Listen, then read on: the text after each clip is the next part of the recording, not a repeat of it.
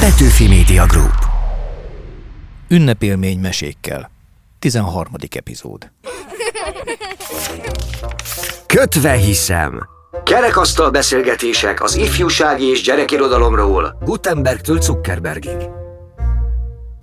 Köszöntöm a Kötve közönségét kritikai kerekasztalunk körül Nényei Pál író gimnáziumi irodalomtanárral, aki pár epizóddal ezelőtt az adventről szólva felemlegette, hogy ez bizony nem egy kellemes időszak, jellemzően ekkortájt betegszenek meg a családtagjai, és a helyzet az, hogy ez a gond a Kötve hiszem stábját is utolérte. Sajnos most sem tud velünk lenni Harmot Artemis, aki kritikai kerekasztalunk állandó témagazdája, így most is hármasban fogjuk megbeszélni a témánkat, ami viszont az ünnepek és a mesék kapcsolatáról szól, és ehhez is hoztunk egy könyvet, így akár csak a múltkori alkalommal, ismét Palira hárul a feladat, hogy pár mondatban felvezesse, bemutassa ezt a kiadványt. Tehát a Kerek Élet Fája című antológia, ami jeles napok mesekalendárium, ez Bajzát Máriának a válogatása, és hát ami miatt még különösen kiemelt szerepben van ez a könyv, hogy november 9-én a Hilton Budapest báltermében adták át a Nőklapja irodalmi díjat, és ott ez a könyv lett a legjobb gyermek és ifjúsági könyv 2022-ben, ami hát mindenképpen említésre méltó dolog, azt hiszem. És hát ugye ünnepekhez kapcsolódó meséket is találunk benne, nem is keveset, és hogy egy ünnepi mesemondás milyen is lehet, én azt gondolom, hogy jobban hozzáértő szakértőt keresve is nehéz találni. Szóval itt van velünk Kovács Marianna mesemondó, könyvtáros, aki a Százhalombattai Hanvas Béla könyvtár igazgatója, és nem mellesleg a Népmese napjának az anyukája, az ötlet gazdája. Innentől talán nem véletlen, hogy a Meseszó Egyesületnek az elnöke, és a Magyar Olvasástársaság tanácsának is a tagja. Hogyan zajlanak ilyenkor ünnep közelettével a találkozások? Mert én, ha jól tudom, akkor tartasz ilyen mesemondó találkozókat. Köszönöm szépen a meghívást. Hát igen, ünnepek kapcsán több a felkérése a, a mesemondónak, de akár a könyvtárba is ilyenkor ugye a gyerekeknek mesét mondunk, hogy hogyan zajlanak, hát az ember belegondol az ünnepbe, elsősorban a hangulatát veszi át, és a hangulatának megfelelően választja a mesét. A népmesék kifejezetten nem kapcsolódnak így tematikába az ünnepekhez. A legendamesék, amik a legközelebb állnak hozzá, de hogyha ha tényleg belehelyezkedünk abba az ünnepkörbe, amiben éppen vagyunk, akkor könnyen rá tudunk találni a hangulatra. A mesemondásokra jellemzően inkább gyerekek jönnek, vagy felnőttek is jelentkeznek? Bekapcsolódnak-e egyáltalán a felnőttek, ha kísérik a gyerekeket? Attól függ ugye, hogy kinek érdetjük. Amikor a könyvtárba célirányosan gyerekcsoportoknak, akkor természetesen ott a felnőtt, aki hát hogy ne kapcsolódna bele. Vagy például ugye mese délutánok, amíg ilyen több generációs mesehallgatás jelent, és e, nagyon jellemzően a gyerek, amikor már hosszabban hallgatja a mesét, akkor izgálva, és néha el is rohan a helyszínről, hogy később visszatérjen, de a szülő belefeledkezik a mesébe is, és úgy hallgatja, és ő mondja el, hogy hú, hú ez milyen nagyon-nagyon jó volt. Ez egyébként a legnehezebb feladat, amikor több generációnak mesélünk. Sokkal könnyebb, amikor például felnőtt meseesteket, ne talán mesekocsmákat tartunk, akkor ugye tudjuk, hogy... Mert ők nyugodtan ülnek a fenekeken végig, úgy nem biztos, nem biztos, ugye, mert a felnőtt meg szereti a mobiltelefonját megnézegetni, vagy, vagy szeret olyan arcot vágni, hogy, hogy a mesemondó ne tudjon nyugodtan mesélni, hanem addig kell mondani, addig kell mondani, amíg, amíg felnéz, és össze tudunk kapcsolódni. Ha jól sejtem, ilyenkor leginkább fejből mesélsz, és nem pedig felolvasol mesét. Mindig, mindig élő szóval, mindig fejből, ahogy Marcsi szoktam mondani, fejből és szívből mesélünk nem, nem felolvasunk. Nyilván felolvasunk a, a könyvtárba, hogy ne, tehát nem tilos, azt irodalmi meséket, műmeséket olvasunk fel. Népmesét mindig élő szóval mondunk. Veled előfordult már, Poli, hogy mondtál mesét, azon kívül, hogy otthon a gyerekekkel este mesét olvastok? Mesemondásban nem vagyok elég jó sajnos. Előfordult persze, meg hogyha nagyon felszabadult vagyok, akkor sikerül is. De, de ö, én, én bizonytalan vagyok, hogyha mesélnem kell és ezzel megtanultam együtt élni ebből a bizonytalansággal. És ez mi okozza, hogy a terjedelem, vagy pedig az élő szó, az, hogy rögtön kell fogalmazni. Hát két oka van ennek. Azt hiszem az egyik oka az, hogy író vagyok, ez nagyon sokat ront a dolgom, mert az író az kritikus, és folyton keresi a legjobb szót, és saját magával a legkritikusabb. Ez az egyik oka, a másik pedig az, hogy hiányzik a színpadi helyzet. Tehát én ott tudok improvizálni, ahol van egy drámai szituáció, tehát nagyon nehéz nekem csak úgy egy ilyen történet elmondójának a szerepébe bekerülni. Ezt nem tudom, hogy miért van így, azt hiszem, hogy hiányoznak a társak, akikkel interakcióba kerülhetek ezen a furcsa, fiktív színpadon. És egy irodalom óra keretében sikerült drámai szituációt teremteni? Az irodalom óra, hát az maga egy kis dráma. Hát ott ugye van a, van a vezető színész, aki előadja magát, és akkor a diákok pedig a statiszták, vagy esetleg átveszik a vezető színész szerepét, és akkor van, van persze elég sok helyzet, ahol az ember tud improvizálni, és akár meg drámai szituációkat összerakni. Készítettem egy kis interjút ami talán ötvözi ezt a két témát legalábbis, az iskolát és a mesemondásnak a helyzetét. A Fazekas Mihály gyakorló általános iskolában két negyedikessel beszélgettem, Tóth Rebekával és Csapodi Szabó Noellel, akik egyébként abban a különleges helyzetben vannak, hogy hétről hétre bejár ő hozzájuk Hajzát Mária, a kerek élet fája mesekönyvvel, valamint más mesékkel is, és együtt tartanak mesefoglalkozásokat. Hallgassuk meg a kis interjút. Mesélni szoktunk meg játszani, és megbeszéljük a meséket. Vannak találós kérdések is néha, meg valahogy összeforgatjuk a padokat körbe, és akkor ott több helyünk van mindenféle játékhoz. Minden hétre van egy témánk. Például volt, amikor az elmúlásról, halálról, ilyenekről is tanultunk. Ünnepekről is szoktunk, de van, hogy más könyvekből, nem mindig ebből a kerek életfájából. Hogyha van ünnep, akkor abból, de hogyha nincs, akkor meg külön témáról. Van ebből valami kedvenc mesétek? Volt itt a könyvtárban is egy meseóránk, és akkor ott volt ilyen játék, hogy volt bárány, meg farkas, és akkor át kellett ilyen kapukkal játszani, szóval még itt is tudtunk játszani, ez például jó volt. Volt egy olyan mese, hogy volt a folyónak kettő partja, mindegyiken kecskék éltek, és át akartak jutni a másik partra, mert azt hitték, hogy ott jobb.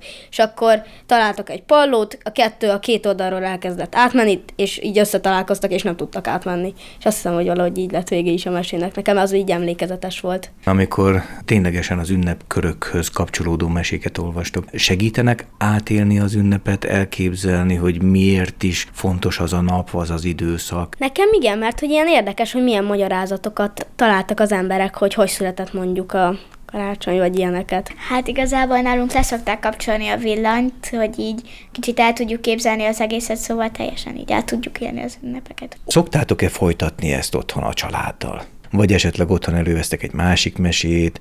Hát én ilyen napi szinten azért szoktam olvasni különben otthon, hogy azt én gondolom, de hogy a mesét azt mindig egyedül olvasod, vagy szoktatok családilag mesével foglalkozni otthon? Kis gyerekkorom óta apukám olvas nekem mesét, mindig a korosztályomhoz megfelelőt. Volt még kiskoromban egy ilyen adventi könyvem, hogy minden napra volt egy mese egy adventnél, azt, azt olvasgattuk pár évig adventkor.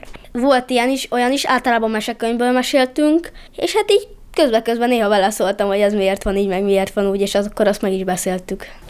Hát nálunk mindig olyan könyveket olvasnak most, hogy így nagyobb koromban, amiket már az apukám elolvasott este, de amikor például utaztunk külföldre, akkor mindig anyukám mesélt, és az fejből volt, és az, az vicces volt. Szóval azt gondolom, hogy egy-egy mesemondás az hosszabb hatású is tud lenni. Mit adhat nekünk egy-egy mese a jövőre tekintve? Mit vihet magával felnőtt korába egy gyermek egy meséből? A hagyományos mesemondásnak nem egyéb a célja, mint a szórakoztatás. Nyilván, hogy mi is nagyon tisztán látjuk és tudjuk, hogy vannak hatásai, és hogy ezek pontosan mik, azt minden gyerek lelkében külön születik meg. Szerintem nagyon sok tudatalatti dolog történik egy-egy mese alatt. Ugye az élőszavas mesemondásnak a, az egyik legjobb dolga az, hogy amikor én élőszóban mesélek, akkor nem a könyvet nézem, hanem az embereket nézem, akiknek a mese szól. És ott a gyerekeknél is például tisztán lehet látni, amikor ő valamit nem ért meg mondjuk a mesébe. Legyen az egy kifejezés, vagy legyen egy történés, vagy ami megrázza. Ugye van ez a kitágult szám, vagy ami nagyon-nagyon be tudja őt szippantani.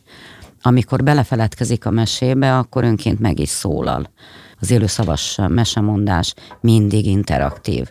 A mesemondó nem nyugszik meg addig, amíg nem biztos abban, hogy össze vagyunk kapcsolódva. Tehát a mesemondó kérdez, a mesemondó piszkálódik, és, és elvárja a választ a gyerektől. Ellenőrzi a mese hallgatóját, hogy vele van-e a mesében, megértette néha például tudatosan téveszt, és elvárja azt, hogy őt akkor a gyerek ki tudja javítani. Ez a kis trükk, hogy figyeltetek, figyeltetek. Például, De igazából például. én azért is tettem fel tétova módon ezt a kérdést, mert mikrofonon kívül beszélgetve a gyerekekkel nem nagyon tudtak konkrét mesét felidézni. Nem tudom, mire kérdeztél rá konkrétan a gyerekeknél, esetleg lehet, hogy mesei címekre voltál kíváncsi, mert a népmesében nagyon fontos, hogy nem, Nem, is feltétlenül a, történ- a, a történetekre igazából, hogy mi volt emlékezetes, melyik ünnephez kapcsolódó mese maradt meg bennük, és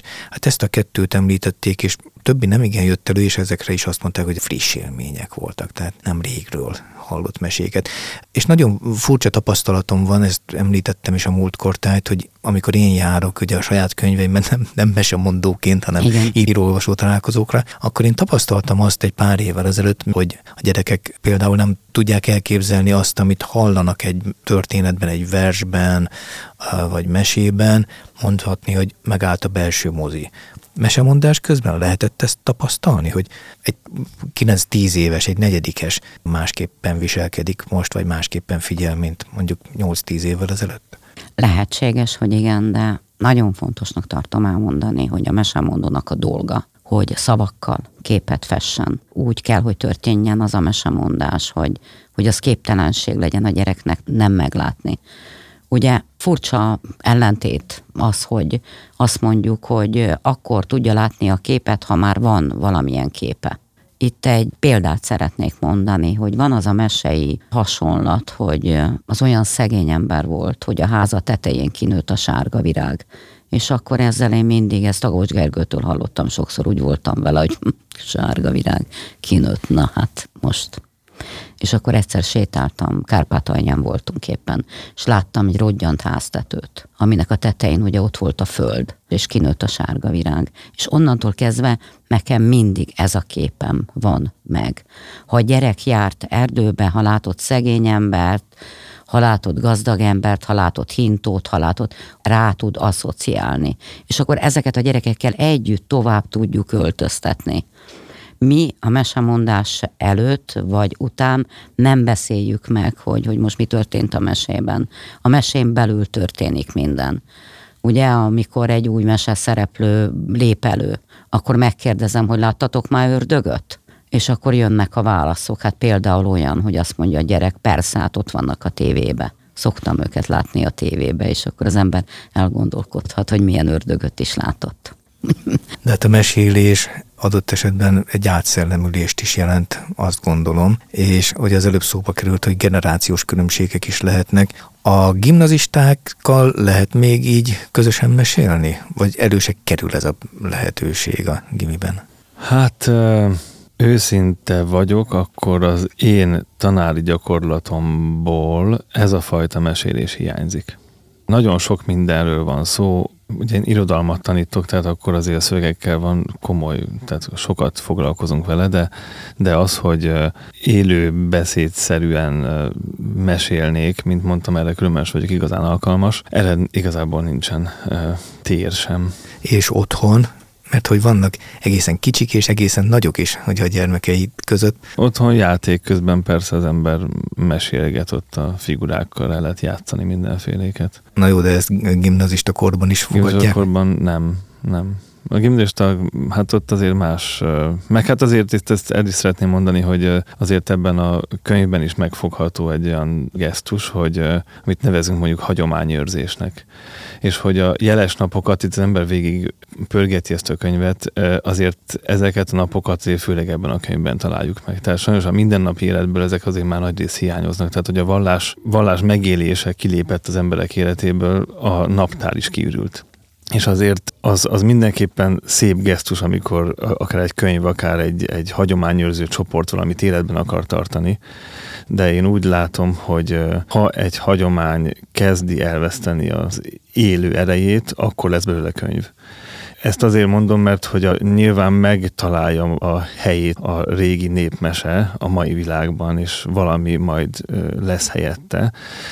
Meg a másik az, hogy mi a városban élünk. Tehát az, hogy aratás, állatok kihajtása, ezek, ezek olyan szép dolgok, amiket a mi, mi köreink soha nem fognak megtapasztalni. Hát most már az is probléma, hogy mi a kecske és mi a birka közötti különbség. Én ezt csak azért mondom, hogy nagyon szép és nagyon fontosnak tartom a hagyományőrzést, de az is fontos, hogy az ember esetleg nyitott legyen ennek kapcsán, a hagyományőrzés kapcsán is, akár az újra. Oda kanyarodnék vissza, hogy többször mondott, hogy nem vagy képes az ilyen mesemondásra is.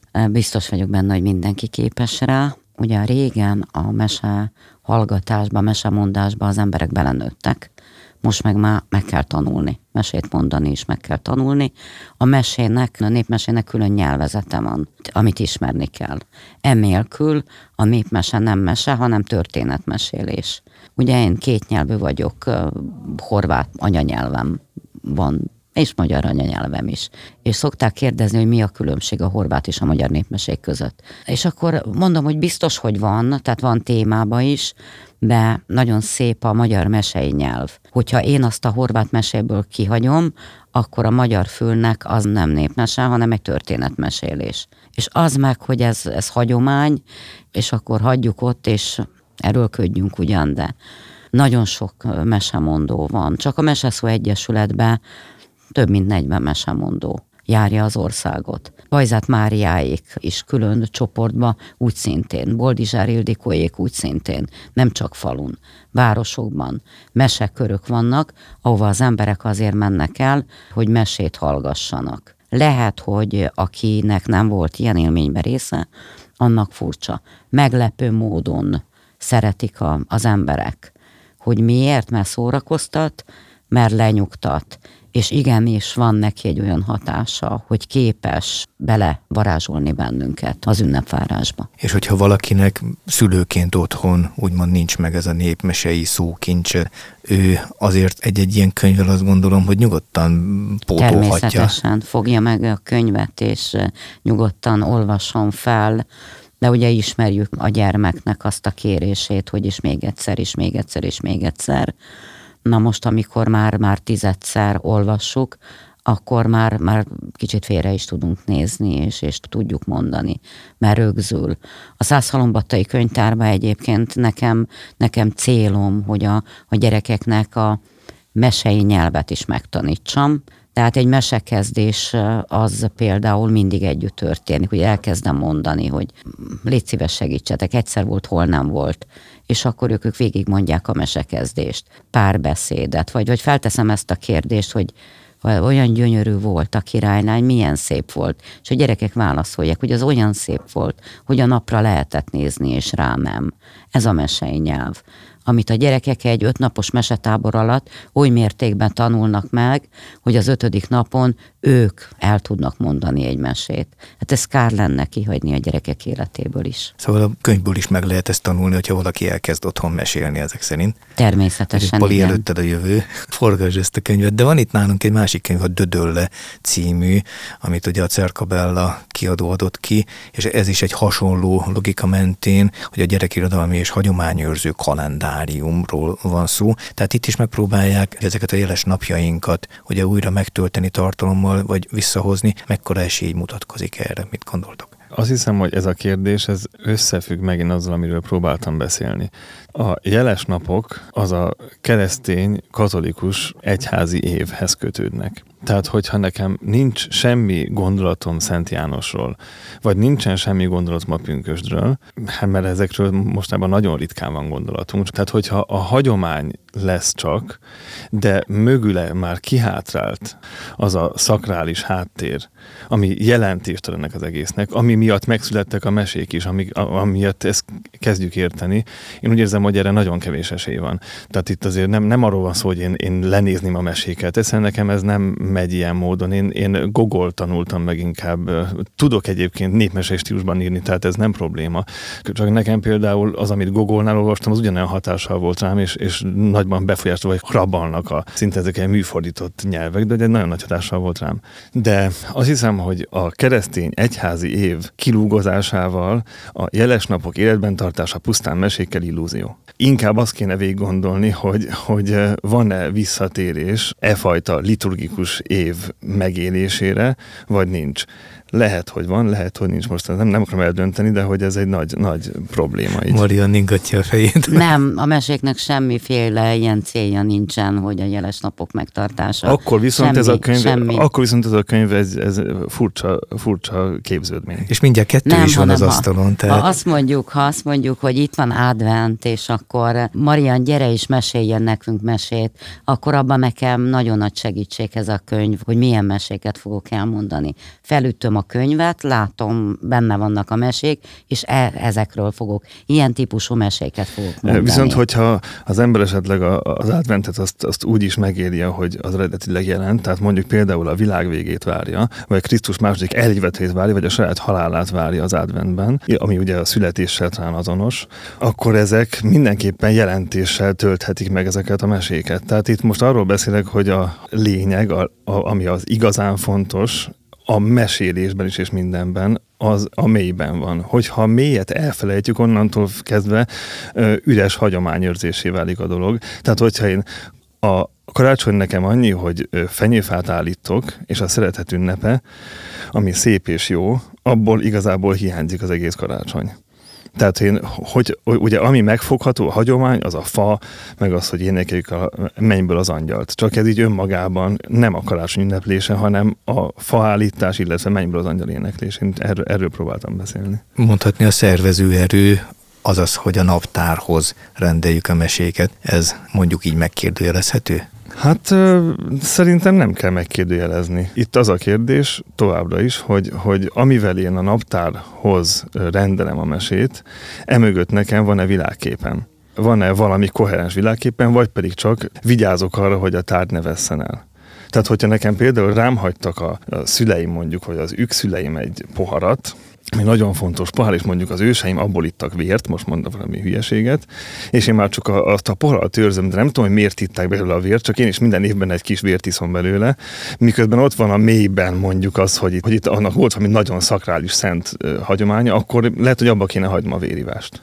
Értem, de hát ugye a mesegyűjtemények nem csak kalendárium jelleggel léteznek, viszont lehet, hogy a mesék pont abban segítenek, hogy az ünnepeket újra megtöltsük tartalommal, és így viszont indokolt lehet, hogy ugye nem is egy kalendárium jellegű mesegyűjtemény jelent már meg, és akkor visszatérhetünk ahhoz a gondolathoz, hogy a mesével az ünnep megélése meghittebb lehet, adott esetben újra tartalommal telhet meg. Így van, de azért ne felejtsük el, hogy a mese az az élő szónak a művészete.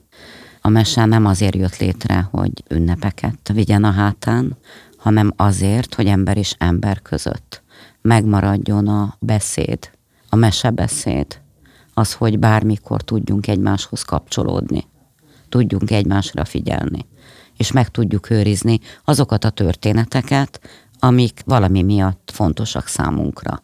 És ez ebbe az esetben akkor tök mindegy, hogy ünnephez kapcsolódik, vagy bármi máshoz kapcsolódik. A beszéden van a lényeg, és a beszéd szépségén. Mondhatjuk azt, hogy maga a mesélés egy ünnep. Igen. Azt hiszem, hogy ezzel a gondolattal le is zárhatjuk ezt a beszélgetésünket a kötve hiszem kerekasztalak körül, ahol ezúttal Harmot Artemis lelki támogatásával beszélgettünk a Kerek Életfája című mesegyűjtemény kapcsán a mesékről és az ünnepekről Nényei Pállal és vendégünkkel Kovács Marianna mesemondó könyvtárvezetővel. Köszönjük, hogy elfogadta a meghívásunkat. A Kötve hiszem gyerekirodalmi podcast munkatársai Csali Anna Mária, Horváth Gergely, Péceli Dóri, Rél Ádám, Szemők Bálint, Veres Gyöngyi és Vapler Klaudia nevében is köszönjük a figyelmet, amivel első évadunk epizódjait végigkövettétek, és most Kis időre elköszönünk, áldott és békés ünnepeket, boldog új évet kívánva, és jövőre várunk vissza mindenkit. Addig is olvassátok a mesecentrum.hu online gyerekirodalmi magazinunkat, és iratkozzatok fel a Magyar Kultúra podcastok csatornájára, ahol a Kötve hiszem gyerekirodalmi podcast többi epizódja is meghallgatható. Hallgassatok ránk, olvassatok sokat! Petőfi Media Group